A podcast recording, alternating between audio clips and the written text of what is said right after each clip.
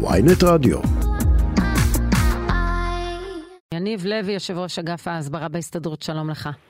בוקר טוב, חברים. אז מה, היד על השלטר או לא? פעם קודמת ראינו אותו נכנס לאירוע, אתכם נכנסים לאירוע.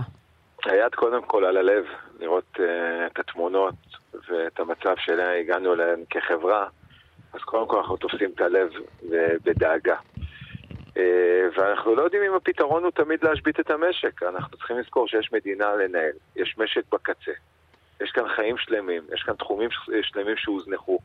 בחודשים האחרונים נכון, או בשנים זו, האחרונות. זו בהחלט החלטה מרחיקת לכת, אבל ראינו שבפעם הקודמת היא הצליחה לעשות שינוי משמעותי נכון, במדינה. היא הצליחה לעשות ב-27 במרץ, היא עשתה שינוי משמעותי, אכן המטרות הושגו, החקיקה החד צדדית הדרקונית נעצרה, פנו לשיח, מאז ראינו שהצד השני פוצץ את השיחות. וזה חבל. מי זה, איזה צד פוצץ את השיחות? זה, זה עמדה של ההסתדרות? לא, לא, לא, זו, זו מציאות, אני, אני מציין עובדה. מי פוצץ את השיחות? אם אינני טועה, בני גנץ ויאיר לפיד הודיעו על כך שהם משאים את ההשתתפות שלהם בשיחות. למה הם עשו את זה? הם עשו את זה כי, כי לא עמדה אני... הקואליציה לא עמדה בהתחייבות שלה. שרון, את יודעת, בחיים לא צריך להיות רק צודק, צריך להיות גם חכם. ואני חושב, באופן אישי, שהם פעלו, שגו בנושא הזה. יחד עם זאת, אף פעם לא מאוחר. ואנחנו מדינה שתמיד ידעה לדבר עם כולם. וזה הזמן שכולם ישובו לדבר, כי אין לנו בית אחר, אין לנו מדינה אחרת. אני כבר לא מתייחס אם כן עברו על החוק שחסמו את הכביש או לא חסמו. נהיינו מדינה משוגעת, סליחה על המילים האלה על הבוקר. להיות שמאלן זה קללה, להיות ביביסט זה קללה. לאן הגענו, חבר'ה? מותר שיהיה חילוקי דעות פוליטיים. יחד עם זאת, אני באמת רוצה להתחבר לספר של הדברים ברעיון הקודם. כן. צריך לזכור שזו ממשלה שצריכה לשרת את כל עם ישראל, ללא קשר אם הצביעו עליהם, הם לא הצביעו. ראש הממשלה, ראש הממשלה שלי, רגע ישי, במשפט אחרון, והמאבק שלנו, אנחנו לא מנסים להפיל את הממשלה או לשנות את הממשלה. אנחנו רוצים להחזיר את השפיות למדינת ישראל. זה הדבר היחידי שאנחנו ואומר אתמול יושב ראש ההסתדרות, הקו האדום שלי הוא ועדה לבחירת שופטים. ללמוד נכון. מזה שעילת הסבירות היא לא משהו שיפעיל את השלטר המפורסם? אה, תראה, אנחנו עדים לכך שבעצם הם פירקו את הרפורמה לסעיפים, סעיפים, סעיפים, ואנחנו לא יכולים להשבית את המשק על כל סעיף. לכן צריך לקבוע איזה מדרג מסוים, ולראות מהם הדברים האקוטיים מבחינתנו, ואין ספק שמערכת המשפט צריכה רפורמה, אפילו הפרקליטות צריכה רפורמה, אין גוף שלא צריך רפורמה אחרי עשרות שנים. אולי גם ההסתדרות, אתה יודע. אנחנו, אנחנו הגוף שעשה את השינויים הכי גדולים בעשור האחרון. אנחנו בודקים את עצמנו כל הזמן, אנחנו רוצים להשתנות. לשיחה אחרת אני כותב פה נוטס בצד, יניב. כן, note to self. אבל רגע, רגע, לא, אני תמיד נהנה לפתוח את הבוקר איתכם.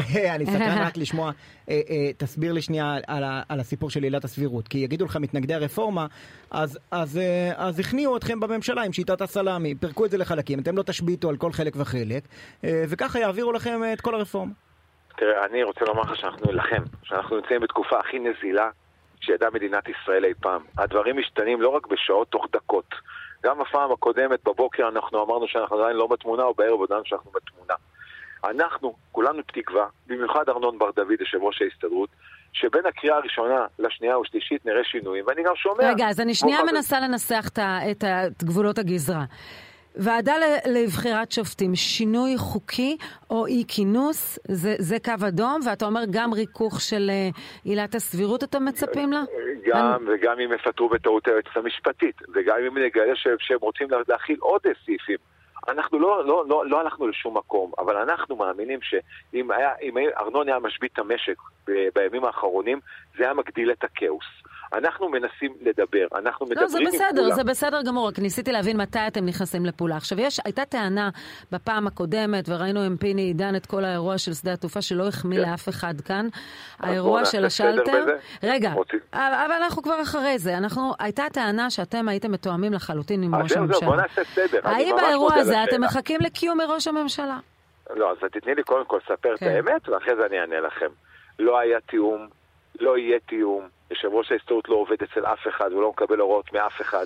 הדבר היחידי שהיה... הייתם אז לפני יום. הסכם שכר מיטיב, ועכשיו אתם אחריו. גם עכשיו, גם עכשיו אנחנו לפני שבוע הבא חותמים על הסכם שכר.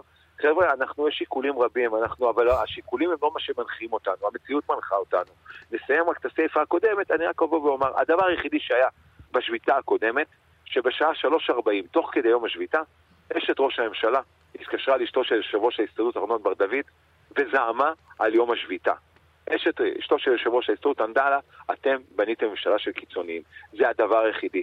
לא היה תיאום, לא יהיה תיאום. אנחנו עובדים אצל עם ישראל, ולא עובדים בלשכת ראש הממשלה, ולא עובדים בשביל אף אחד אחר. עובדים בשביל העובדים בישראל.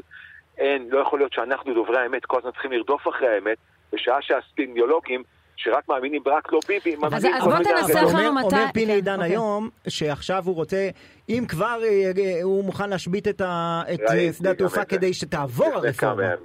ראיתי גם את זה. ראיתי גם את זה. תשמעו, אנחנו חיים בעולם מטורף, לפיני עידן יש זכויות רבות, אה, ואני לא נכנס לשיקולים שלו. אני רק מסתכל קדימה. אני מבחינתי, השיח הוא נהיה שיח אלים. אני מבחינתי רואה שאנחנו חוזרים לשבטיות. אני מבחינתי רואה שכל אחד דואג רק לסקטור שלו. אם היינו דורגים לעצמנו ככה לפני שנים, כנראה שלא היינו מגיעים לשנה ה-75 שלנו. זה הזמן של ראש הממשלה להתעורר. אני שואל אותו מעל הבמה המכובדת שלכם הבוקר, אדוני ראש הממשלה, אתה בן של היסטוריון, אתה חתן של היסטוריון, תמיד אתה מדבר שההיסטוריה בנתה אותך. איך אתה רוצה שההיסטוריה תזכור אותך? כמי שפילג את עם ישראל, או כמי שהצעיד את עם ישראל לגדולות? וזו שאלת השאלות שצריך לשאול אותה כאן הבוקר. ואני סמוך ובטוח לא הבנתי אבל אם הקריאה שלך היא מופנית לראש הממשלה או לגנץ ולפיד. אה, שני חלקי השיחה לא, תאחד לי אותם בבקשה. אני קורא לכולם, לכל מי שיש לו אחריות, לכל מי שיש סמכות, לכל מי שיש תפקיד, תתעוררו. החברה שלנו מתפרקת. היא כבר פורקה. השאלה לאן נגיע, ישי? לאן הילדים של כולנו יגיעו? כל אחד יגור באזור אחר? נראה... יושב ראש אגף כן. ההסברה בהסתדרות, תודה רבה לך. תודה לך. שנדע בשורות טובות, יום נעים.